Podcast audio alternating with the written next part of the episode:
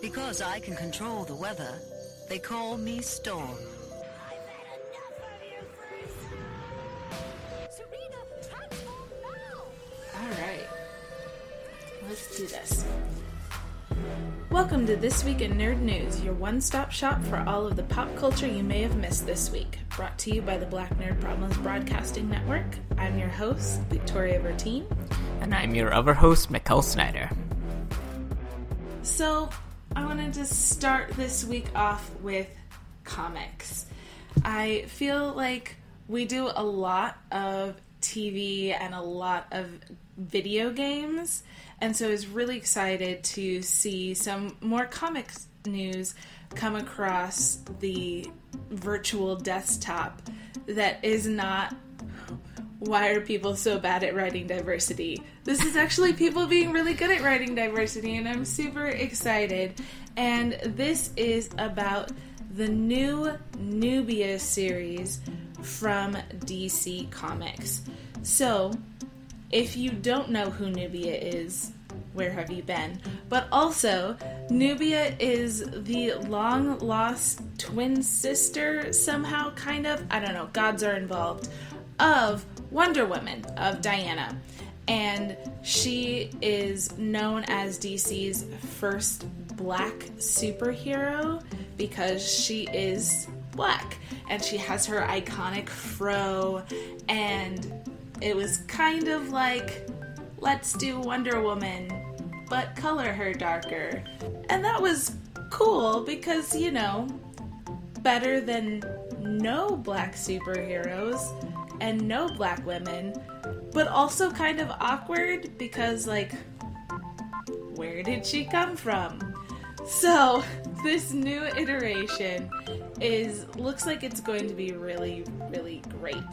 And it is written by L.L. McKinney, and it is supposed to be a young adult graphic novel, which I really enjoy as well.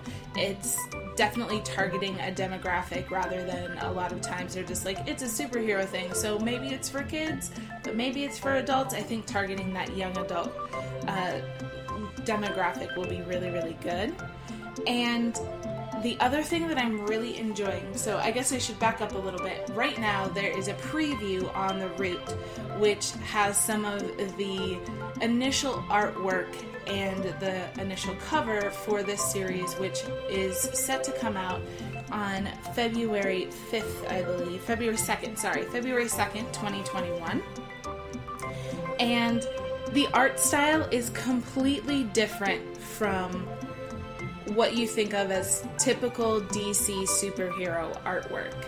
It feels really real and relatable and natural, and I'm really excited about it. It shows a whole new side to the Wonder Woman universe, and it gives Nubia back her blackness. She is growing up with a adoptive family, foster family, we're not quite sure, but she's growing up in America as a black woman, and that is really going to inform the type of hero that she is and the type of hero that society is going to see her as and allow her to be. And I think that that's really important, especially for that young adult demographic, for all of the young black girls and young black women out there. I'm super excited for this. What do you think? This was really cool, right? Because I was just on Twitter randomly, and I saw this retweet from L.L. McKinney. It's just sort of like, have you ever had like a shoot your shot story where you just sort of like pitch something out to the universe and wonder what happens? And then she goes on to talk about sort of like, I just tweeted randomly that I want to write for Young Justice, and DC Comics was sort of like, yeah, talk to us. And then this comic came out of that, and that's really great that like you can do something like that when you're in that position. And I just started reading a lot of like L.L. McKinney's catalog and just seeing like all of these like really interesting pieces of fiction that I just had not heard about beforehand. So like that's exciting to find a new author to be excited about. That's exciting that this book exists and that like we're getting something that's like just new and different and not just Wonder Woman and not just this is Wonder Woman, but in a different universe. Like, no, this is like a fully fleshed out character. And I think one of the things that stands out to me is that they also released, like, the cover art. And, like, the cover looks great. But, like, and this is a weird thing, but, like, I've gotten an appreciation for letterers now, and the title looks really cool. Yes, for sure. Which... I agree. It's... Like I said, I think it feels more relatable in some ways. It feels less cartoonish. It doesn't feel... It feels like you could walk into this neighborhood and be friends with Nubia, which is really cool. I'm excited. I always like... I love DC's, like, stuff for, like, the younger audiences. I think they've done a really good job of, like, making good content that is, like, all ages, but, like, really focused on, like, talking to kids. Most recently, I went through Jean Yang's Superman Smashes the Klan. It was this three-part comic book, graphic novel series type thing that was basically a adaptation of, like, a 1940s radio play.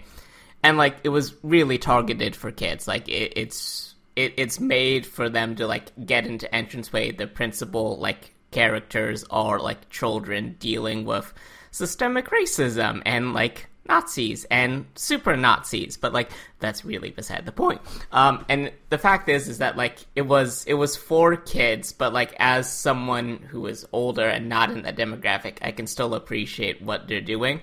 And I'm glad to see that DC's putting forth the effort into investing in young adult fiction, because I feel like that's important, and it's something that often gets lost. Like you said, like, it's like superheroes, like, this is for everyone, but not really. And it's nice having that focus for, like, kids, because I think kids benefit the most from stuff like this. We'll have to do a poll, though, on how many issues we get before DC insists on either an appearance of Starro or Gorilla Grodd, because you have to have that in Young Justice, right? We'll back-channel that one. So back to our usual TV beat. During these times where HBO Max is just emptying out the coffers in a monetary sense, amassing this massive catalog of just everything in existence that isn't owned by Disney Plus, which is incredible that we just have two services that own literally everything now. Netflix is also out here just steadily putting out content. Like, there hasn't been any disruption on a global scale. Like, they've been completely unperturbed by everything, seemingly. Well, it's just like, here's a new series, here's a new content, and they just don't seem to be slowing down, because, like, this week alone, we saw trailers for season 3 of the German supernatural horror series Dark, a preview of the Babysitter's Club's TV adaptation, a trailer for the second season of Kipo and the Wonder Beast, and then Japan Sinks, a new anime based on a sci-fi dystopian novel, and then not one, but 3 different documentaries, including a Spelling Bee docuseries appropriately titled Spelling the Dream. We have another series focused on healthcare providers with Lenox Hill. And then finally, the big, big announcement in my head is that there was Disclosure, which is releasing on June 19th, and it's a film made by members of the trans community about the trans community and how Hollywood has impacted them in all of the various ways about it. And this is just the stuff that, like, I care about and actually want to talk about. Netflix released, like, 7 other different things this week. And, like, thank you, Netflix, for producing all of this content somehow without any of our knowledge. I wish you would support all of these series and not just leave them to die after a season or two. But, like, that's a different conversation for a different time. What are the things that are you excited about with this Netflix summer gambit that we have? I mean, I agree. Part of me feels like it's my first day of a college history class, and I'm like, how am I supposed to read all of these books? That's how I feel about Netflix over the summer. Like, I feel like I'm behind already, and it hasn't even started. We're still technically in May. But they all look great. A couple of the ones that you highlighted also stuck out to me. For weird reasons, the Spelling Bee one, because that was awkwardly... I was a weird kid. I did spelling bees, and that was like, I really wanted to do that for a while, and my mom was like, well, you can do soccer or spelling bees. What do you want? Because we only had time for one. I chose soccer. I feel like this documentary will prove to me that that was a good decision. But I think it will be interesting and good. And one of the things that I like about the spelling bee world, I guess, I think that there is another conversation to be had about, you know, pushing your kids and things like that.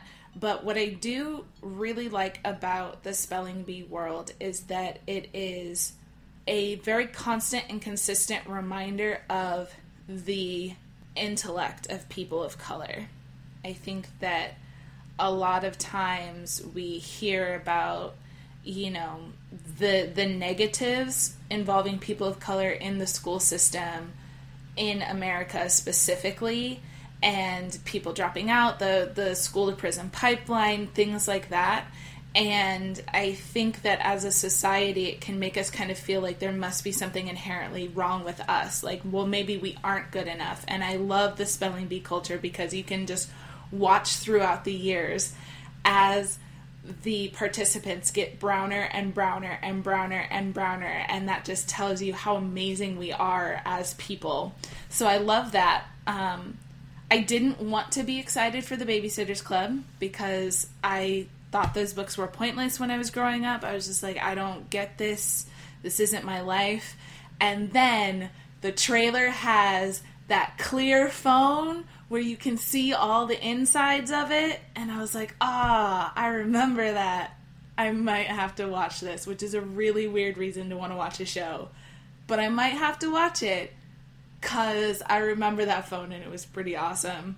And of course, Disclosure. Anytime that you have a minority community who gets to come out and tell their story, I'm here for it. So I'm super excited for Disclosure as well. I think that's going to be great.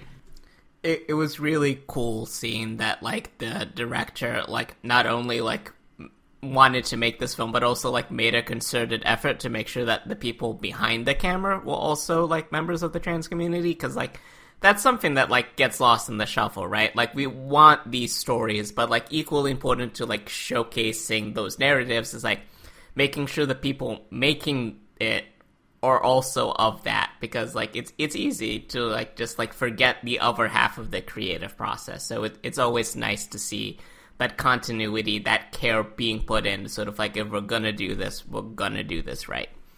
And out of all of these, I'm really just excited for Kip on the Wonder Beast because DreamWorks Animation has just steadily produced all of the heartwarming content, and the trailer featured a lot of karaoke, and y'all know I love to sing. Badly, but I love to sing. So that's top on my list for when that comes up in June. God, May is almost over, but it feels like May just started, and I don't know what time is anymore. So anyways... Well, let's take a short break, and we'll come back with some more singing for you. Oh, this is a musical. Okay. It's this makes sense. This makes sense given the cast. This makes sense. I'll let you talk. We talk about Netflix shows a lot here at Black Nerd Problems. As much as we try, though, there's always a delay between our thoughts and what's on the screen. Wiretap has a solution for that. Wiretap is an extension that you can put on so that when you're watching Netflix, you'll be watching a movie or a show, and as you're watching, comments from other people will pop up. It's kind of like watching television with your friends, but they don't actually have to, like, be in the same place or time with you. It's a better version of live tweeting because you're not flipping between screens. Instead of going on Twitter to talk about what you've seen, you're staying on Netflix, and you're talking about what you're seeing in real time on Netflix, and other people will see those comments as well. You can start a community that way. I can see Nicole talking about what she likes on Sabrina the Teenage Witch, or what she doesn't like about Sabrina the Teenage Witch, and I can like or not. Can you dislike? I'm not sure. Well, it's Nicole, so I'm going to like what she says anyway, because that's Nicole, she's never wrong. I follow Omar, so I see all of his comments, and, like, I follow a bunch of other people from BNP, so I follow, like, Mikkel and Brittany and a bunch of our writers, so when I'm watching a show, their comments will pop up. It's not flooded, though. When the comments pop up, it isn't, like, 16 at a time. It's who you want to see, and not many random people, unless those comments have been liked a lot, so some of you might enjoy. It's kind of tailored to you, but there is an algorithm to it that doesn't make it feel like you're being bombarded or flooded like on another app that we might not mention here, Twitter. And so there's no bombardment with that. It's like pop-up video, except your friends are the ones who are popping up. Their algorithm is actually really, really good because there's a couple people who I have never met before, but like, I appreciate their commentary. And now I follow them and I can like thumbs up their comments and it makes sense. I'm like, I don't know you, but I really enjoy your humor. It's like when you're at a movie and in your head you're like, yo, you shouldn't have gone through that door. I told you not to go through that door. Like, you're commenting like that. It's like live commentary with friends about, well, that was a stupid decision. Let me tell you why that was dumb. And these, well, I got like, what, 58 characters, 120 characters? Let me tell you why that was a stupid decision in 120 characters. It is really like watching a movie or show with a living room full of people, except like you can just legit be in your underwear eating ice cream because they're not actually there, but all of their comments are there. That's how I watch shows with people when they're here or not. That's not what people do. I liked Wiretapping Spider-Verse just because Omar and Brittany were in the movie with me. And that was like, it was really just legit like watching it with like people I like. I like watching anime and doing Wiretap because you're guaranteed a more ludicrous thing will happen there. But like when it's something like maybe serious or like slightly dramatic, it's a fun thing to wiretap. I mean, never have I ever, but that's a great thing to wiretap because look, man, I don't know any minorities and call their mom the B word and still be alive the next scene. I don't know about that. I don't know where they do that. I don't know what fiction that exists in because not in this time that I know, and I had to comment about that. There was a lot of things to comment on in that show. It's also validating, right? Because you'll be watching it in your house and just like looking around for like the other person, like, yo, you hear her say that? And then I type it, yes, I did hear her say that, and this is why, and the fact that she's still breathing, that there wasn't a transition scene that was just black, and her waking up in her room, or still outside at nighttime, is appalling to me. Nicole, how easy was it to download for you? I went to the Google store and downloaded the Chrome extension. I love when Nicole's talking about something, even though she knows what she's talking about, she'll have like that upward inflection about it. Like, I'm not, I think, I know I did. It was a long time ago. It's Memento, Nicole. I don't. Listen, man, just get this goddamn program, man. What are we doing here? Easy to get the Wiretap app. All I have to do is go to like wiretap.co or go onto your Google Chrome and just download the extension from there. I'm pretty sure that's right. Download it from there? It was easy. That's all I remember. I feel like that's the important thing. It was easy. It took me like less than a minute to download Wiretap. Can you say that, Mark? There should be an upward inflection emoji. Why is there not an upward inflection emoji? Find out more about Wiretap on their website at www.wiretap.co or download the Chrome extension from the Chrome Web Store.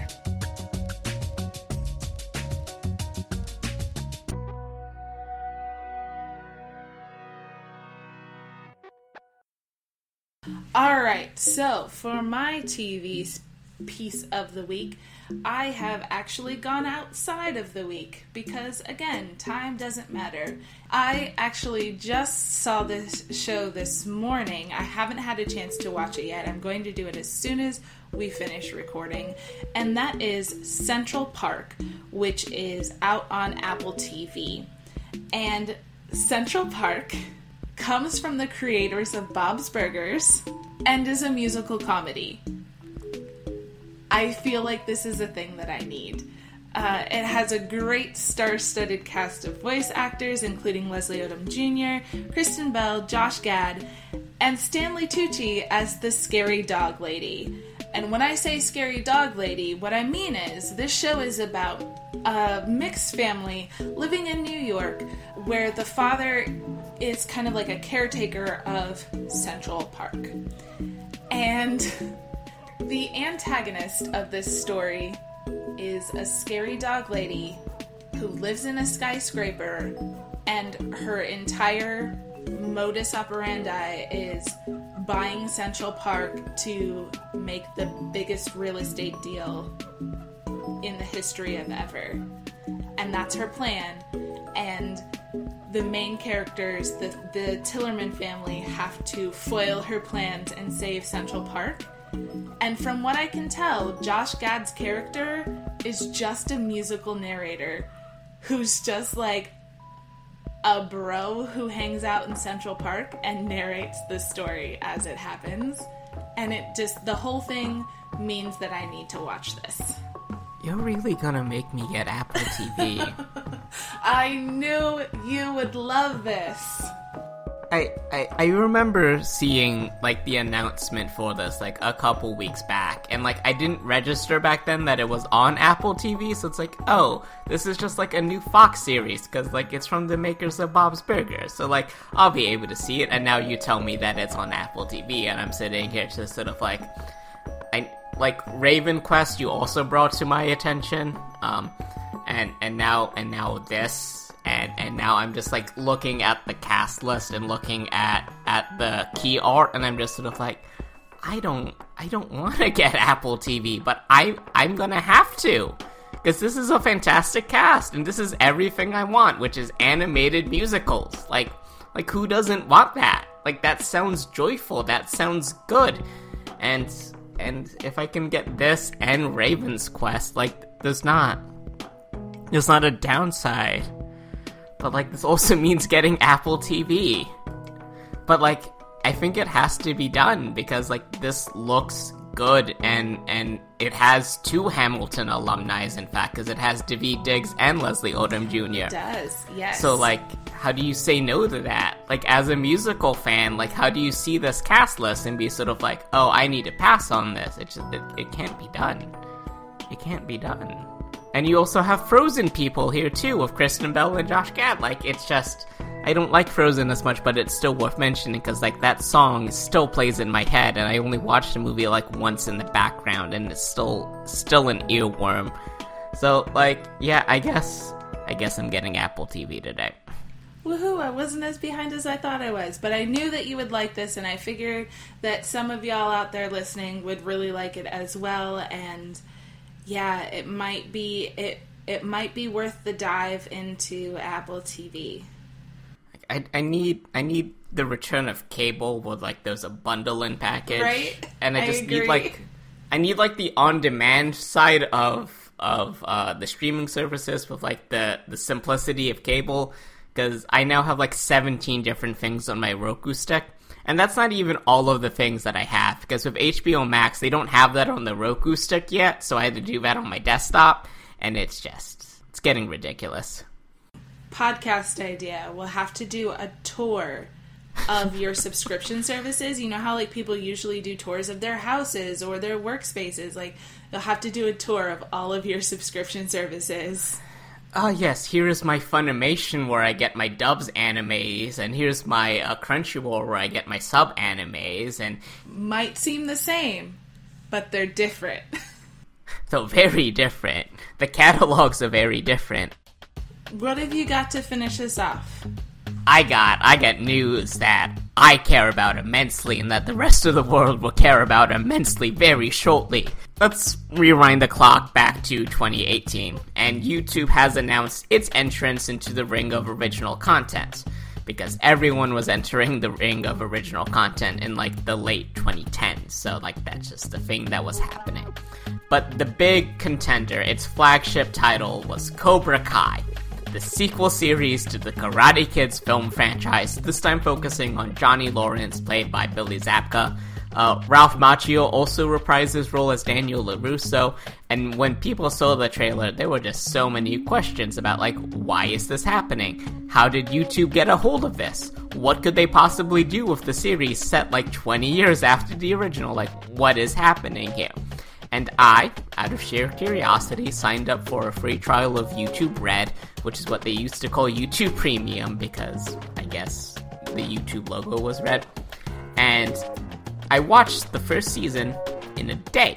I wasn't planning to watch the first season in a day, but I saw the first episode, and then the second episode, and then the third episode, and then I had to work, and then I went home immediately and watched the other 7. I was hooked. I rearranged my entire schedule for, like, that day so I could watch this series uninterrupted. And it had no right to be as good as it was and is still. The first episode was available for free and got 5.4 million views in the first 24 hours. and by the time that the second season was about to roll around, it had gotten 50 million views. And now both the Season 1 and Season 2 premieres have over 8 million views as of the start of this year. Like, that's wild. Because, like, you have to pay for YouTube Premium to watch the second season, and it has that many views.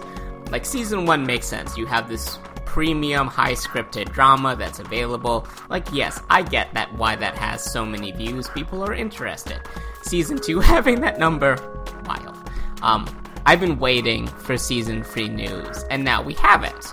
Deadline has reported that YouTube's actually giving up on its only original that did the numbers, and Sony TV is shopping Cobra Kai to the major streaming services, which means I still don't know when I'm getting my Season 3 content, but this does mean that the rest of the world will finally get to experience the glory that is Season 1 and Season 2 of Cobra Kai without YouTube Premium, and eventually they'll also get to join me with fandom for Season 3.